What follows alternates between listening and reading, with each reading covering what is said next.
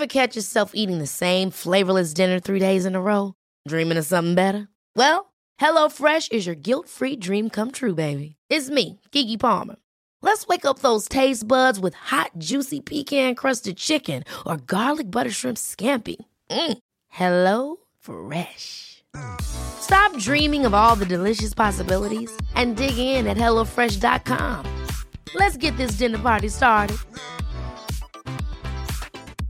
Many of us have those stubborn pounds that seem impossible to lose, no matter how good we eat or how hard we work out. My solution is PlushCare. PlushCare is a leading telehealth provider with doctors who are there for you day and night to partner with you in your weight loss journey. They can prescribe FDA-approved weight loss medications like Wagovi and Zepbound for those who qualify. Plus, they accept most insurance plans. To get started, visit plushcare.com slash weight loss. That's plushcare.com slash weight loss.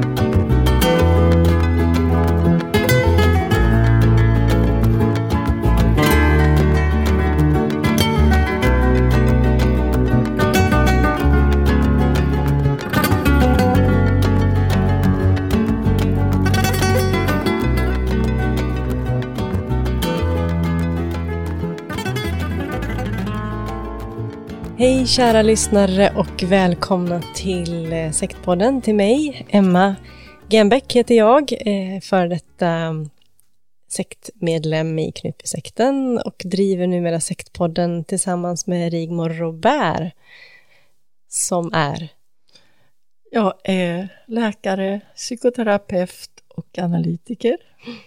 Och som sagt, stort och varmt välkomna till oss idag. Eh, vårat eh, avsnitt 106 är det idag. Eh, och eh, sist så pratade vi om eh, dokumentären eh, Världens vackraste pojke. Och eh, som alltid så får vi ju frågor och reflektioner och vi har även fått det från tidigare avsnitt vi har haft. Och eh, någon gång emellanåt så brukar vi ha de här eh, frågor och svar programmen som är både populära och vi tycker ju också de är väldigt intressanta. Vi får så bra frågor från våra lyssnare. Så idag tänkte vi eh, ge oss på lite av våra lyssnares frågor och tankar. Jo, vad tänkte du på då? Ja, då ska vi se här. Det finns det en del att välja på. Ja, men precis. Eh, nej, men vi, alltså, vi har fått, dels så fick vi efter, eh, det var ett av de här Livets Ords-programmen som vi hade tillsammans med Karin, där vi pratade om framgångsteologi, vi pratade om trosrörelsen och vi pratade om gnosticism och ja, likheterna däremellan och, och, och Det var väl, det var väl närmast jag som Ja, drog in gnosticismen. om det kan man nog säga. det brukar vara så. Men då fick vi en fråga på Facebook som eh, var så här. Eh, på vilket sätt är framgångsteologi gnostisk menar ni? Jag ser mest det diametrala motsättningarna. Alltså att framgångsteologi fokuserar på materiellt välstånd och tar det till intäkt för Guds välsignelse. Och i det ligger också individens sociala status i församlingen. Medan gnostisk går ut på individens personliga gudsmöte och inre upplevelse av Gud, där materiella ting, kyrkor, församlingar och sekter sammantaget är tämligen irrelevanta. Så var i ligger det gnostiska i framgångsteologin? Eh, och den här frågan eh, väckte flera andra också, så det var flera som kommenterade och hade tankar om det och fler frågor och så vidare. Du gav ett, ett eh, svar där, men lovade också att vi skulle Ja, svara är, mer på det det. här, det här Mm. är så intressant därför att det är, en, eh, det är bara en begreppsförvirring eller att man använder samma begrepp till olika saker. För att ordet gnosis är grekiska och betyder kunskap, vetskap, eh, förståelse och det har blivit något av ett eh, ja, nästan ett modeord under slutet av 1900-talet och nu inne på 2000-talet att eh, man pratar om Gnosis kan vara en tidskrift, det kan vara en namn på en podcast där man, och det finns, eh, och då syftar man verkligen till det som vår eh, lyssnare är ute efter, nämligen att eh, kulturens, kulturhistoriens individualister, ja men som har kallat sig gnostiker, till exempel Jung då, vars, i vars fotspår jag gick, um, han kallas ju för gnostiker och Erik Stagnelius, jag som är förläst på dikt och poesi, mm han är oöverträffad bland svenska romantikerna. Han kallade sig också för gnostiker, identifierade sig med den tankevärlden. Och de här två eh, Stagnelius och Jung har ju det gemensamt att de är prästsöner. Fanns antagligen i pappas bibliotek. Eh, den gamle kyrkofadern Ireneus som levde alltså i det andra århundradet av vår tideräkning. Och han var inte gnostiker minsann, men han var arg på gnostikerna och på det viset beskrev han mm. vad gnostikerna och de här prästsönerna som inte har riktigt känt sig hemma eh, som har haft ett intellektuellt, intellektuell tankevärld, de har ofta identifierat sig då med de som från början var motståndare och såg någonting annat än det som blev den, eh, ja, men de religiösa kristna samfunden, som identifierar sig med det. Eh, en annan som kallar sig gnostiker har skrivit om det är ju Harold Bloom, han är jude. Eh, och eh, en tredje är ju John, jo, Jon Fosse som är ja, på tal för Nobelpriset, den norska författaren och dramatikern, kallar sig också gnostiker. Och det de menar då, det är att de söker eller finner en kunskap om det gudomliga på egen hand utan någon mellanled av någon präst eller rabbin eller förkunnare Eh, och även inom den sufiska mystiken av islam så har man också det här gnostiska tänkandet, att man söker sin egen väg. Eh, Men i så fall så menar, menar han, för han, den här frågan han ställer är just om han tycker att det är märkligt att man tar in gnosticismen när det gäller ett stort sammanhang då, och mm. inte det individuella planet. Mm. Eh, och, det, och då ja. förklaringen kommer i vad gnosticismens tankevärld handlar om. Och när man gör den till del av en samfundsförkunnelse, för då blir det inte som de här eh, ensamvargarna som söker sin egen väg i den andliga traditionen eller upplevelsen. Eh, därför att eh, enligt, enligt det gnostiska tänkesättet så består vår verklighet av två världar.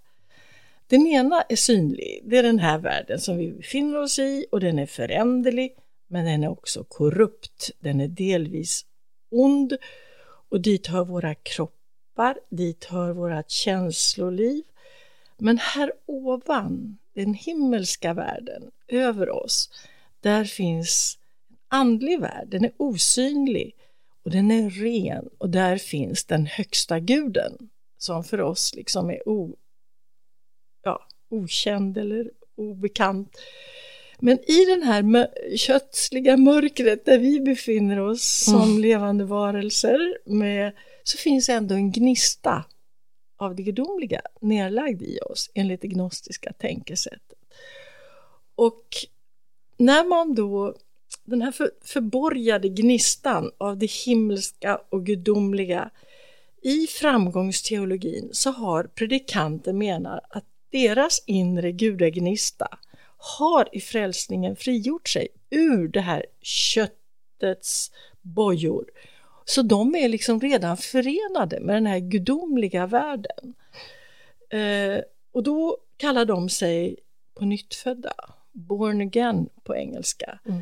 Jag vill också säga att köttet i den religiösa språkvärlden handlar ju om eh, liksom den fysiska, kroppsliga och världsliga liksom världen som tillhör eh, mm. av människans dödliga tillvaro, man ska säga, och som mm. inte är gudomlig och inte är positiv egentligen överhuvudtaget, utan som man ska dö ifrån. Och det är det som är det Mm. gnostiska Mm. tänkesättet, att det Mm. finns en ljus och ren värld över oss. Men den här på nyttfödda personen då, som i framgångsteologin har sett sig själv som slags gudalik, eh, påstår sig få uppenbarelsekunskap direkt från Gud, alltså de föraktar det man kan lära sig via vad man ser och hör och upplever här, vad man kan läsa sig till i utbildningar, utan här finns det någon som kan predika och profetera direkt ifrån Gud. Och de brukar också säga sig ha en auktoritet. Du lyssnar på Ulf Ekmans predik, inspelade predikningar så anser han sig ha en auktoritet över de här osynliga andemakterna, Mm. men också över vädret, om det regnar eller inte, men också över medmänniskor.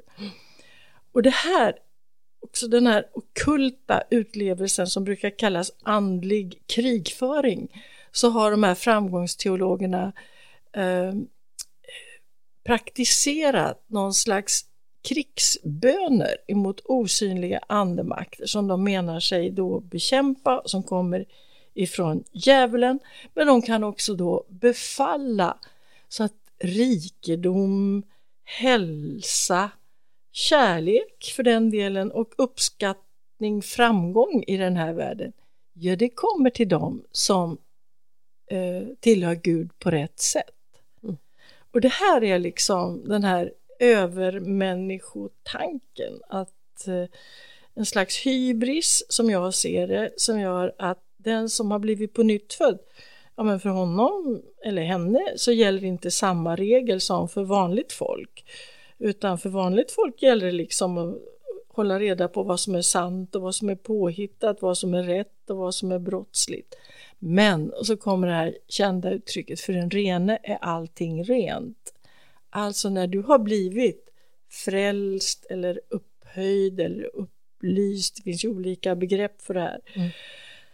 Och då är, visar erfarenheten att vägen är öppen för maktmissbruk, för utsugning av de här troende som är lägre stående på något sätt och även till övergrepp mot underordnade. Mm. Så att det är i den här känslan av att vara, ha blivit gudalik, ha blivit som en övermänniska och att det ligger i det gnostiska tankesättet. Så man får Mm. skilja mellan individualisterna som går sin egen väg och de som vill leda andra med anspråk på att ha en kunskap som inte finns tillgänglig för den som inte är lika Upplyst. Upplyst Ja. eller frälst eller upphöjd Mm. eh, till Guds like. Mm. Alltså när du pratar om det där så tänker jag ju naturligtvis på min erfarenhet ifrån Knutby. Eh, därför att eh, dels Åsa som trodde hon var Kristi brud som hade definitivt en, en, en, kon, liksom en direkt kontakt med Gud och som vis, visste bättre än någon annan och hade den kunskapen och som definitivt skulle eh, liksom styra andra i, i någon slags tro om att hon visste bättre eh, och där människor vi följde det liksom då trodde att här gäller det att följa efter någon som vet bättre. Men också Urban Fält som var pastor närmast Åsa och som också var den som eh, begick övergrepp. Eh, där han också, just när du säger det här med att för den rene är allting rent, det var ett sånt begrepp som, det känner jag igen eh, ifrån knutbetiden. Just att man rättfärdiggjorde, att man gjorde eh, felaktigheter utifrån att, eh, ja, men eftersom det har ett syfte och då kan vi göra det här för att det ska liksom uppnå det här syftet. Och det var ju sånt som, eh, och där till exempel då Urban eh, menade sig ha prövat sig själv i allt och funnit liksom att han hade, klar, han hade liksom bestått provet inför Gud. Och nu var han liksom nästan fullkomlig, eller var fullkomlig, och därför kunde han på något sätt eh, gå en annan, högre väg än alla andra och, och så vidare. Vilket gjorde att eh, det var ingen som ens kom i närheten av honom eh, någon Men, slags... men det där Ja. är ju ett bra exempel, för du hör, Mm. han har prövat, han har själv prövat sig själv inför Gud. Mm. Uh, Åsa Waldau hade också prövat sig själv. Hon skrev ner de här drömmerierna eh, i den så kallade Tirsa-profetian om sig själv. Och den handlar egentligen om hur hon jag får ju liksom tanken att hon är hos plastikkirurgen och ligger på ett bord, ligg still, nu kommer vi, nu blir du lik mig, bara var, liksom, ha tillit till det här nu och nu blir du Guds, alltså hon är i någon slags transformation mm.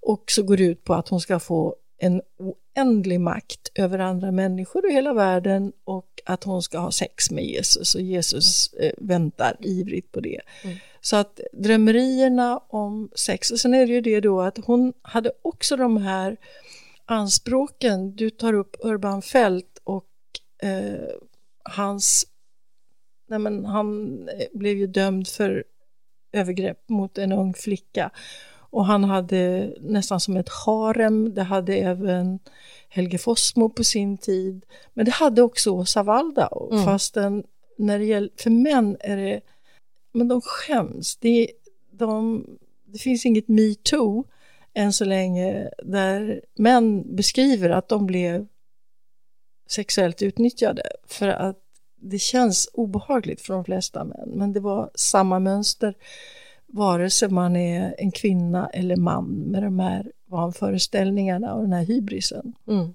Ja, men väldigt bra sammanfattat och beskrivet. Eh, och, och det är ju precis som du beskrev i början, eh, även om inte framgångsteologi eh, kanske går så långt som i, i Knutbyfallet när det gäller de här bitarna, så är, finns det ändå likheten av att man blir upplyst och vet, tror sig veta mer än andra och därför ska... Och sen i, ja, i framgångsteologin så är det ju en sak som jag saknar hela tiden. Till exempel så lär Ulf Ekman ha profeterat eh, runt nyår varje år, och, men det blir ju ingen uppföljning. Mm. Slog de in? Eller slog profetiorna inte in? Ja, men om de inte slog in, var han en falsk profet? Eller, och det vet ju alla vad det betyder på kristet språk, falska profeter. Mm. Vill man inte vara, eller var det så att Gud har ändrat sig? Eller, men det här att man inte, man svävar runt där uppe i den där påstått rena rymden och eh, ja, mm. får säga vad som helst utan att bli ställd till svars men också utan att be om ursäkt eller ta tillbaka eller eh, på något sätt uttrycka ånger över vad man har gjort. Det är också karaktäristiskt för framgångsteologerna, de tuffar på bara. Mm. Ja. ja, men intressant. Eh, men då tror jag vi har rätt ut lite grann eh, hur du i det här avsnittet menade med gnosticism i, i mm. Det när, det gäller, när det gäller just framgångsteologin. Och, det är, eh, och eh, Gud belönar sina favoriter ja. och de som anser sig vara upphöjda, frälsta på det här sättet. De mm. har rätt till hälsa, de har rätt till rikedom, de har rätt till framgång i andras ögon. Mm. Precis. Ja, men tack Rigmor. Jag tror att eh, våra lyssnare har fått svar där och annars får ni fortsätta fråga. Så att, eh, men om vi går vidare mm. eh, så har vi en fråga som eh, är kopplad till det avsnitt som vi hade förra gången om, eh, som handlade om världens vackraste pojke, den dokumentären och mm. Björn Andresen som eh, ja, var den här eh, vackra pojken som fick utstå mycket och han, då talade du om ett, eller du uttryckte, eh, använde ett begrepp, den evige ynglingen. Mm. Eh, och vi har fått en fråga omkring det. Eh, mm. Han har skrivit så här, Tack för ännu ett givande avsnitt. Jag och en vän kände igen och funderar över den personlighetstyp som Rigmor beskriver i slutet, den evige ynglingen, som har svårt att ta ansvar, flyktig, moderskomplex och så vidare. Finns det någon annan mer välkänd benämning kring denna typ? Och så frågar de om det kan vara narcissism eller osjälvständig personlighetstyp eller något annat. Vad säger vi där? Finns det någon annan benämning än just den evige ynglingen? Jo, men eh, runt det här, alltså det är ju en, som jag tror jag sa, en arketypisk gestalt som vi hittar i sagor och myter egentligen från hela världen. Mm. Det är eh, ofta en ljus gestalt. Eh, det är en yngling som dör innan han hinner byta generation, det vill säga innan han själv blir pappa. Så att han blir alltid den här ynglingen. Han kan vara Achilles när Homeros beskriver den hjälten, den oöverträffade hjälten, så har ju Achilles mamma ställts inför ett val när han är liten. Att han antingen så ska han bli en vanlig kung, eh, efterträda pappa Pelevs eh, och få ett långt liv. Eller också ska han bli hjälten som dör ung men aldrig blir glömd. Vad väljer man som mamma? Vad skulle du välja? Ett långt liv. Ja, ja. det, det gjorde Tetis också. Ja. Men eh, det blev ju inte så, därför Nej. när hon skulle doppa honom i den här odödlighetsbrygden så höll hon honom i hälsenorna och Ja. in kommer pappa Pelevs och så får han se vad hans gu, gudo, gudinnefru gör. Och då skriker han till och rycker upp sonen och därför så har han det här sårbara häl, hälsenan då, akillessenan. Men det är märket efter mammas grepp. Och det här märket efter mammas grepp, så att jag vill inte påstå att narcissism till exempel, en, en sån här evig yngling-karaktär, han kan ha narcissism, men han kan också ha en helt annorlunda läggning. Mm. Men det som är karaktäristiskt, det är den här ängslan att binda sig. Det, man gjorde ju en populär omskrivning i någon bok där man kallade det här för Peter Pan-syndromet. Mm. Det kan man ju jämföra det med Mm. kanske. Peter Pan, hur är han? Han är bevingad. Alltså han har det här luftiga, fly, kan flyga omkring som våra tankar och våra fantasier och våra inspirationer. Medan känslolivet, försörjningen, familjen, det tynger oss vid marken och verkligheten. Mm. Och då tänker jag ju på Michael Jackson till exempel som i någon intervju sa att ja, han satt i någon träklyka där på Neverland på sin ranch och sa att han kände sig som en sån här lite mjuk röst. Att, som Peter Pan, han var fortfarande pojke, ville vara Mm. pojke, tyckte om att leka med barn. Och det var ju inte okomplicerat som det skulle visa sig. Mm. Ehm, Verkligen inte. nej. Och Pan är lite intressant. Jag vet inte hur den författaren som skrev Peter Pan-boken tänkte där, men Pan, guden Pan, det är ju han, kommer du ihåg hur han ser ut? Han bildades, avbildades i gamla... Ja, men det är väl han som har get, eh, ja, nederdelen som en get, eller hur? Ja, Ja, och horn. och horn. Mm. Så den behornade brukar man ju säga blev ju djävulen sen. Mm. Så det här är antikens, eh, innan de icke skriftliga religionernas tid. Eh, så att den här naturväsendet, eh, ja men det kan man väl säga. Nej men Pet- jag måste säga, Puereternus, den här eviga ynglingen. Jag tänker på, jag har ju träffat ett antal personer som verkligen platsar i den beskrivningen. Eh, inte för att de har dött unga, utan därför att de har den här... Om vi börjar med märket efter mammas grepp, så kan det vara på två sätt. Here's a cool fact a crocodile can't stick out its tongue. Another cool fact you can get short term health insurance for a month or just under a year in some states. United Healthcare short term insurance plans are designed for people who are between jobs, coming off their parents' plan, or turning a side hustle into a full time gig. Underwritten by Golden Rule Insurance Company, they offer flexible, budget friendly coverage with access to a nationwide network of doctors and hospitals. Get more cool facts about United Healthcare short term plans at uh1.com.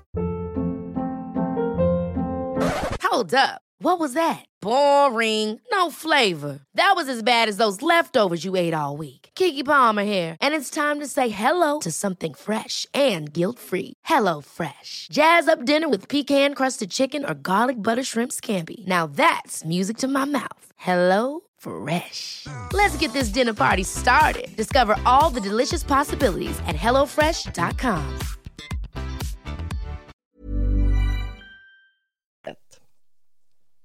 Det kan vara som i, i Björn Andresens fall, att mamma var jättekomplicerad.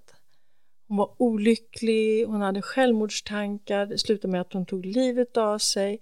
Den lille pojken bestämde sig för, berättar han i den här filmen, att när jag blir stor så ska jag rädda min mamma. Mm.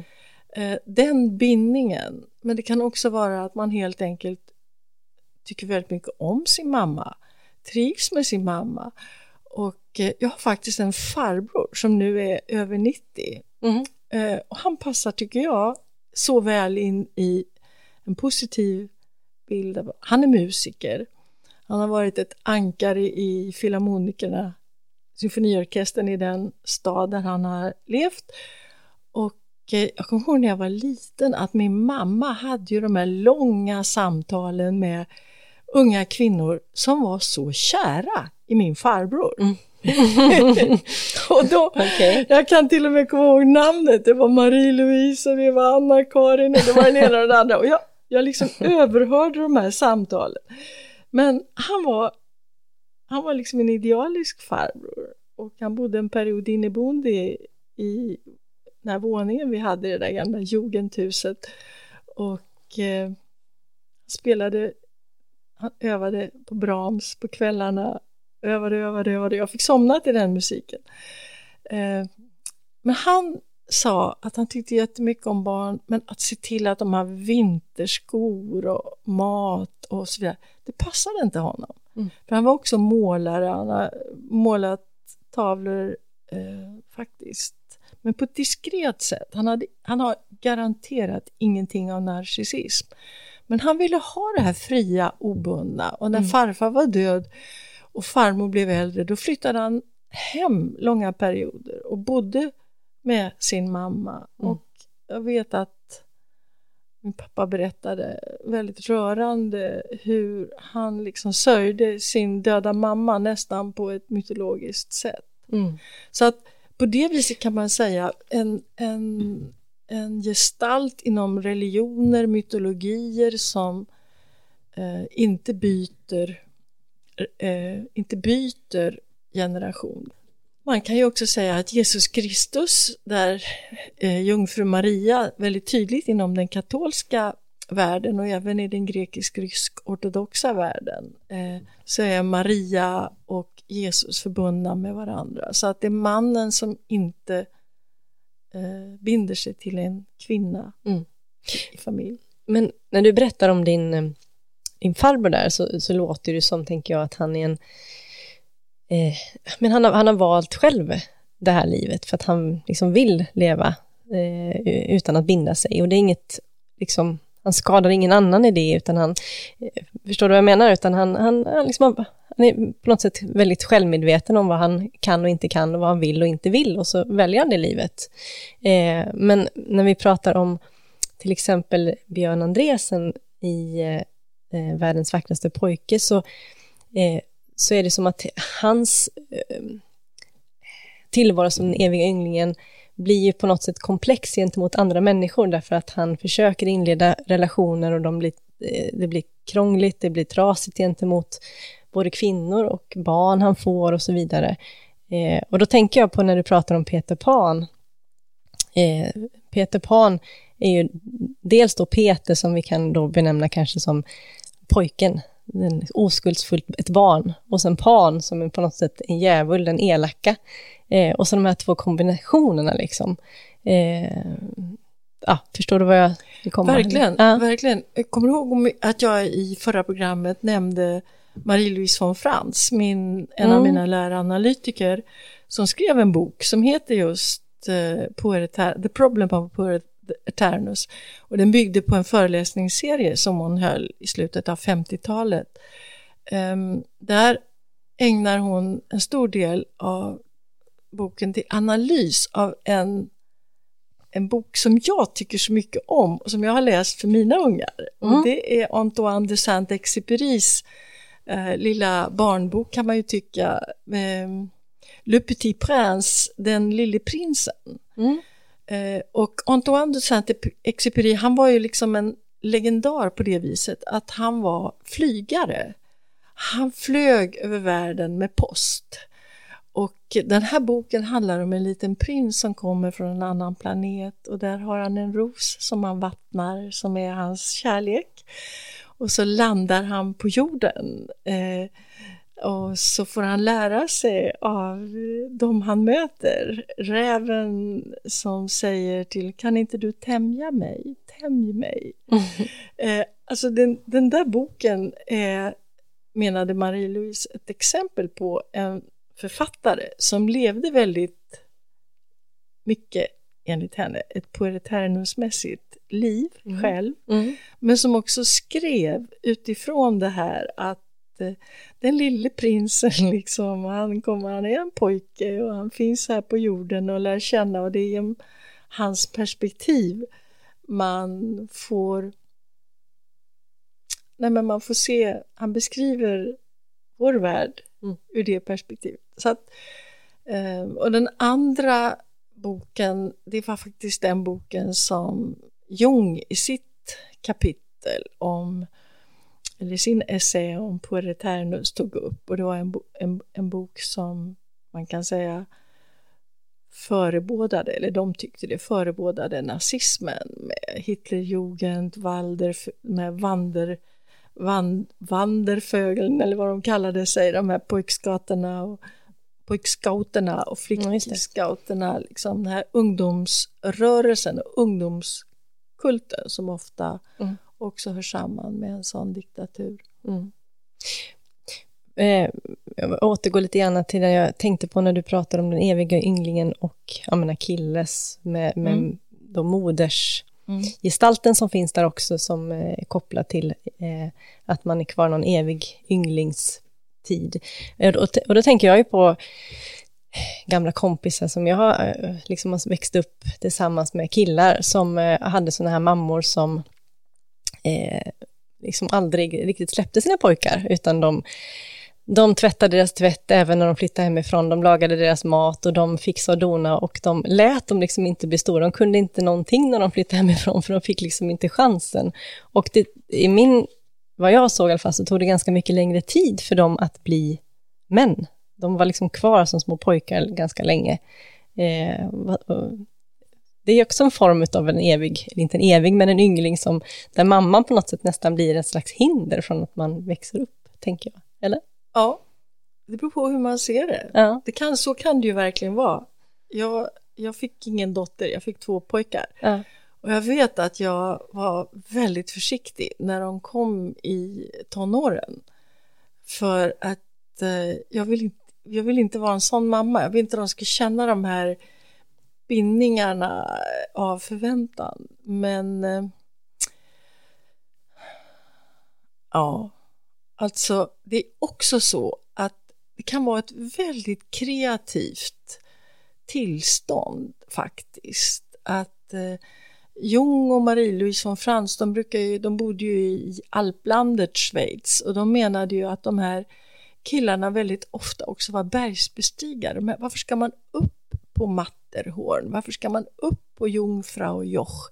Varför vill man upp mot höjden? Att det är någonting av det här Ikaros, flyga, liksom riskera sitt liv för att nå någon så nära det himmelska som möjligt. Men det kan också vara i ett författarskap, i ett måleri, i någon, någon verksamhet där man känner att man behöver ha den här friheten. Mm. Så jag kan nog se att många kreativa män har en släng av den här lite hänsynslösa, du tyckte, du tyckte kanske att min farbror, som jag tycker så mycket om, han hade in- ingen brutal sida utan det var självvalt. Men om vi hade frågat de här kvinnorna som jag nämnde, som Mm. grät när de pratade med mamma, som så gärna Okej. ville Ja. nå honom och Ja. hade hoppats på ett liv tillsammans, så kanske de tyckte att han var Ja.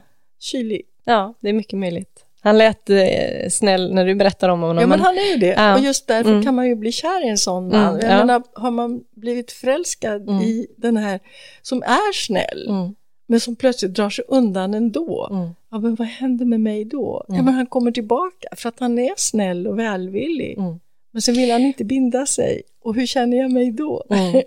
Ja, och det är som du säger, det är kanske en väldigt, tänker jag, en skillnad på de här som, där mamman håller tillbaka, där de, det kanske egentligen inte finns en evig yngling i dem, men de hålls i det. Utan någon som håller tillbaka dem mot den som är det i någon slags, som du säger, man har ett mål, man vill någonstans och därför så väljer man kanske bort saker för att också klara av att bestiga Matterhorn för med fara för sitt liv. Då vill man inte ha en familj eller barn som kan Ja, man kanske liksom vill efterlämna. man kanske vill göra Mm. någonting som inte mammorna är med på. Ja. Man kanske tar till det. I den här filmen som Marianne Arnegard gjorde, eh, Gott om pojkar, ont om män, som vi nu har lagt ut på YouTube, Ja.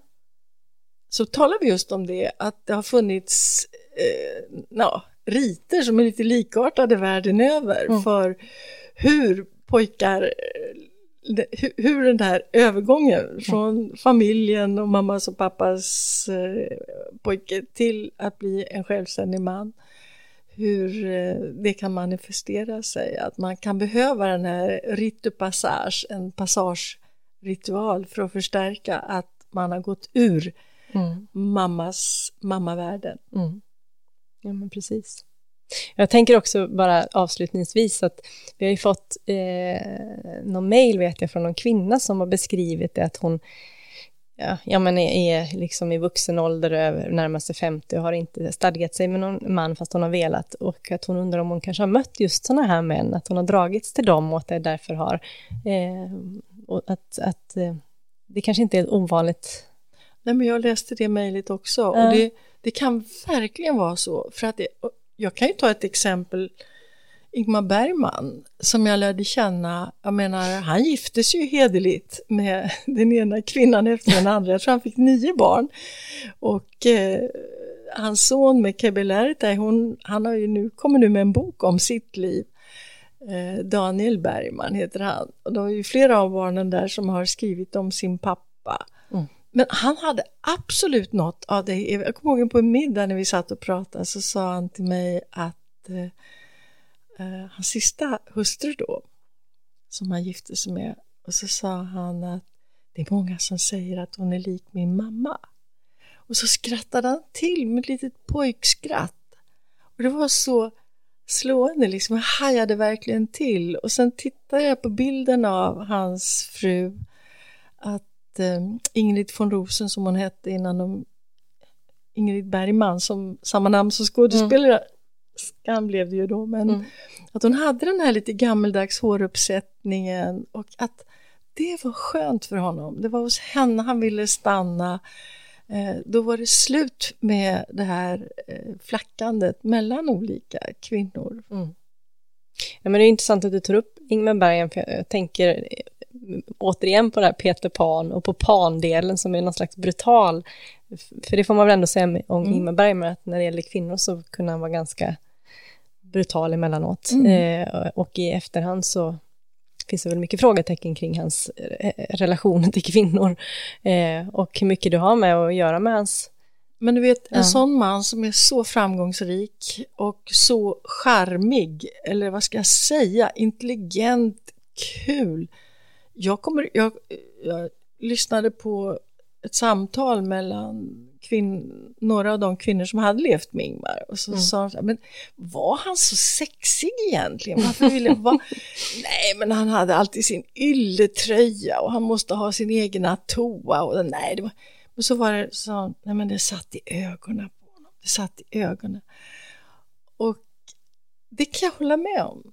Det var, alltså det, jag måste säga det, jag, eh, jag har bara kul. Han var arg på mig, för han tyckte jag skulle, han blev arg på mig när hans fru hade dött så tyckte han väl att jag skulle ta hand om honom. eh, Okej. liksom, som hans eh, hushållerska har ju beskrivit hur jobbigt hon hade det och jag kände väl det på mig så det blev aldrig aktuellt. Men att han hade det här evigt vitala, ungdomliga, inspirerande. Och det var någonting, när, när, jag är ju inte skådespelare, jag är inte i teater och filmvärlden.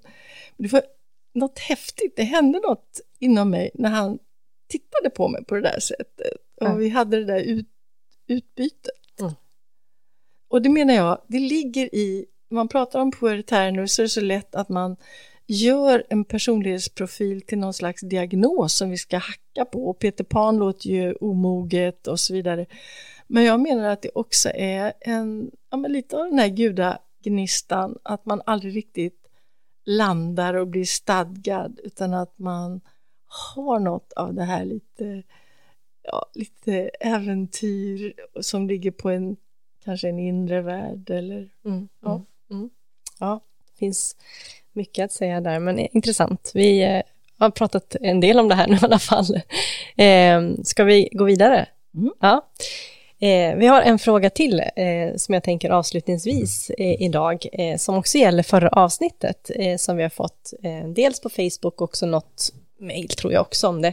Och det är, ska vi se, det är faktiskt just frågan om hur det kommer sig att när vi pratade om Eh, Björn Andresen och hans eh, eh, tillvaro då under den här filminspelningen och med de här eh, homosexuella männen, varför vi kallade det för eh, den här förälskelsen som, som männen hade i den unga pojken som just homosexualitet och inte som pedofili, vilket ju då det är. Va, va, vi använder ju aldrig ordet pedofili faktiskt. Va, vad tänker du om det? Varför?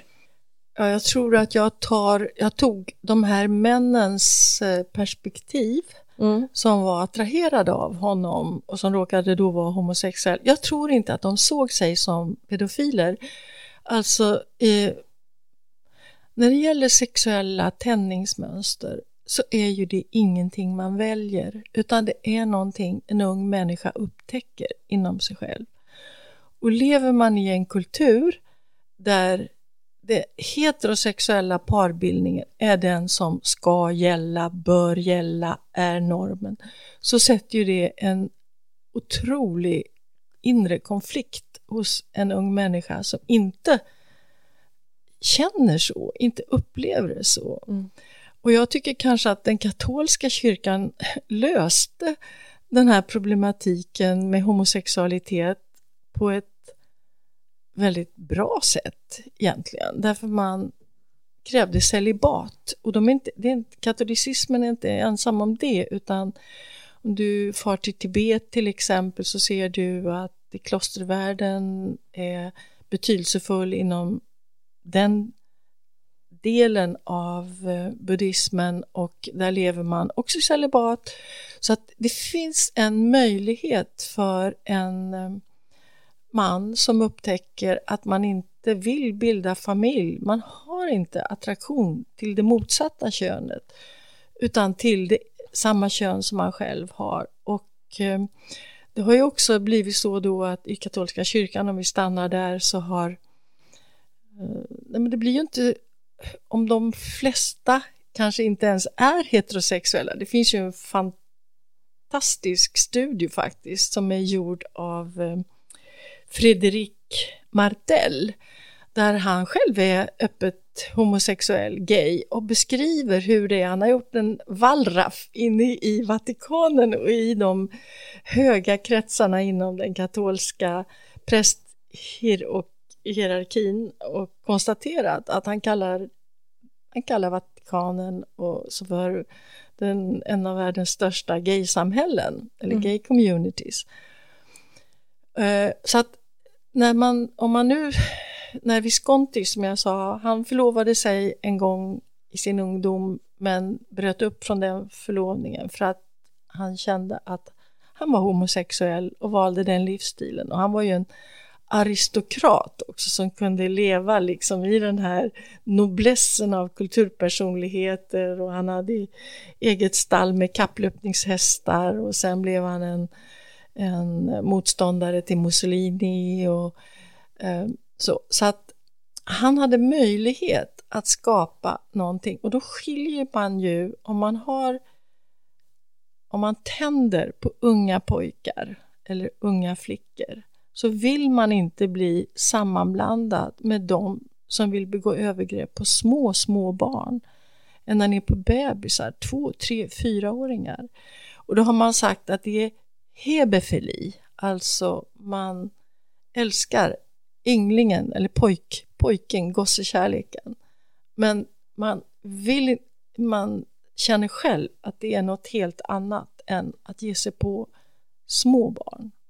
Så att jag tog nog perspektivet från de homosexuella männen i detta. Mm.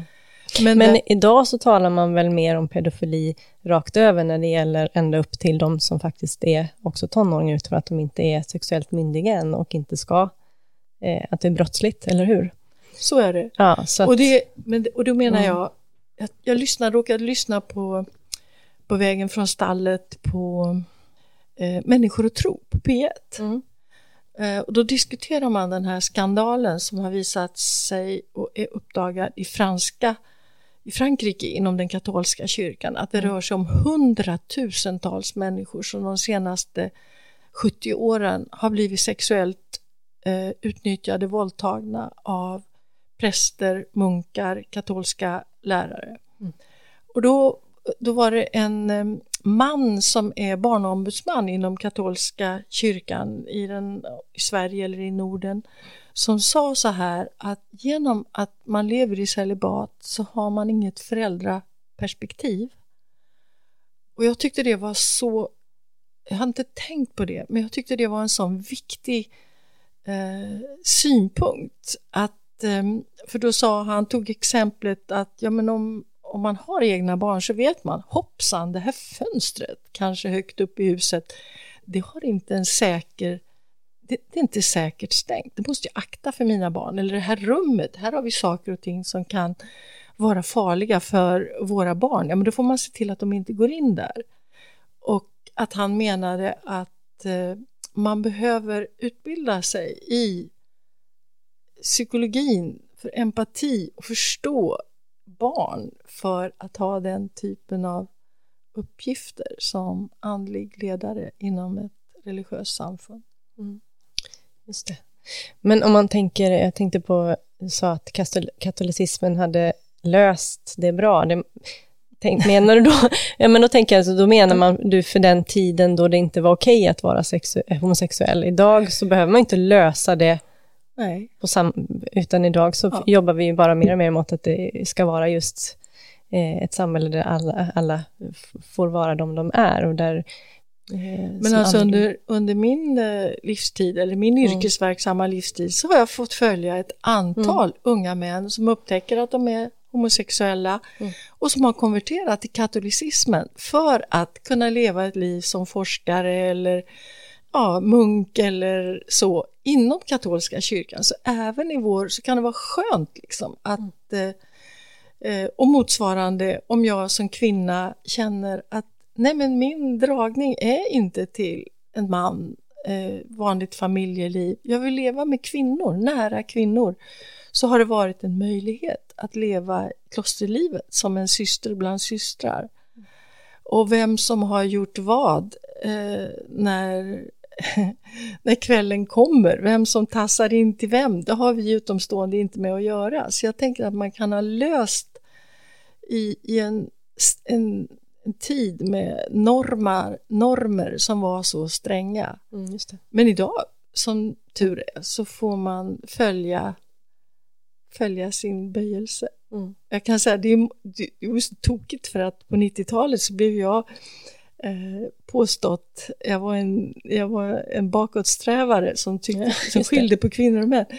jag skulle önska att de som kritiserade mig visste vilka queera medmänniskor som har anförtrott sig till mig genom åren. Ja. Jag kan också säga att det finns en man som, den, som jag kallar för min bror, han kallar mig för syrran, som var närmaste medarbetare till Kalle, min man. Och han är homosexuell och gift med en annan man idag. Så att eh, det här är en värld som inte, inte är problematisk på något sätt för mig personligen. Mm. Nej, men jag, jag, det har jag förstått i våra samtal att du har ju mycket mer erfarenhet av den här världen än vad, än vad jag har.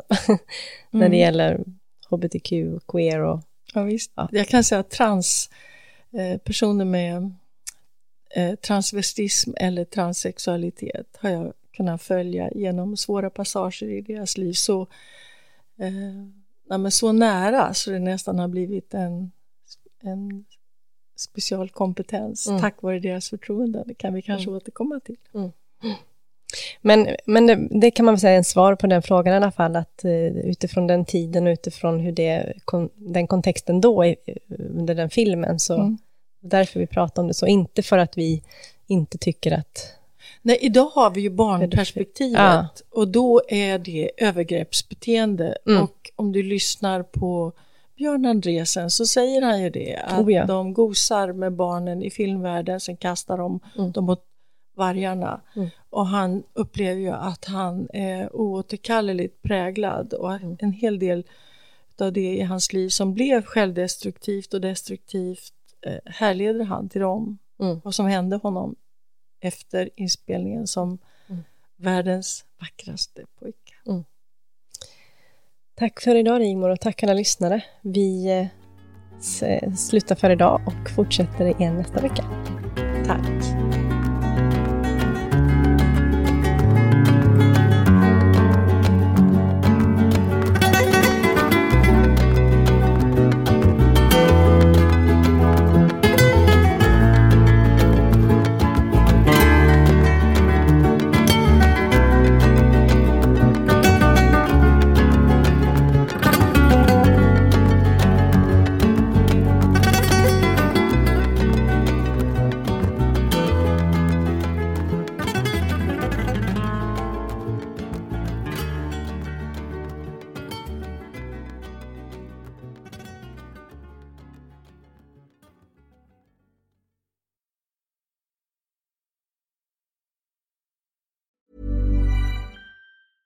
Ever catch yourself eating the same flavorless dinner three days in a row? Dreaming of something better? Well, HelloFresh is your guilt-free dream come true, baby. It's me, Kiki Palmer. Let's wake up those taste buds with hot, juicy pecan-crusted chicken or garlic butter shrimp scampi. Mm. Hello Fresh. Stop dreaming of all the delicious possibilities and dig in at HelloFresh.com. Let's get this dinner party started. Planning for your next trip? Elevate your travel style with Quince. Quince has all the jet setting essentials you'll want for your next getaway, like European linen, premium luggage options, buttery soft Italian leather bags, and so much more. And is all priced at 50 to 80% less than similar brands. Plus, Quince only works with factories that use safe and ethical manufacturing practices.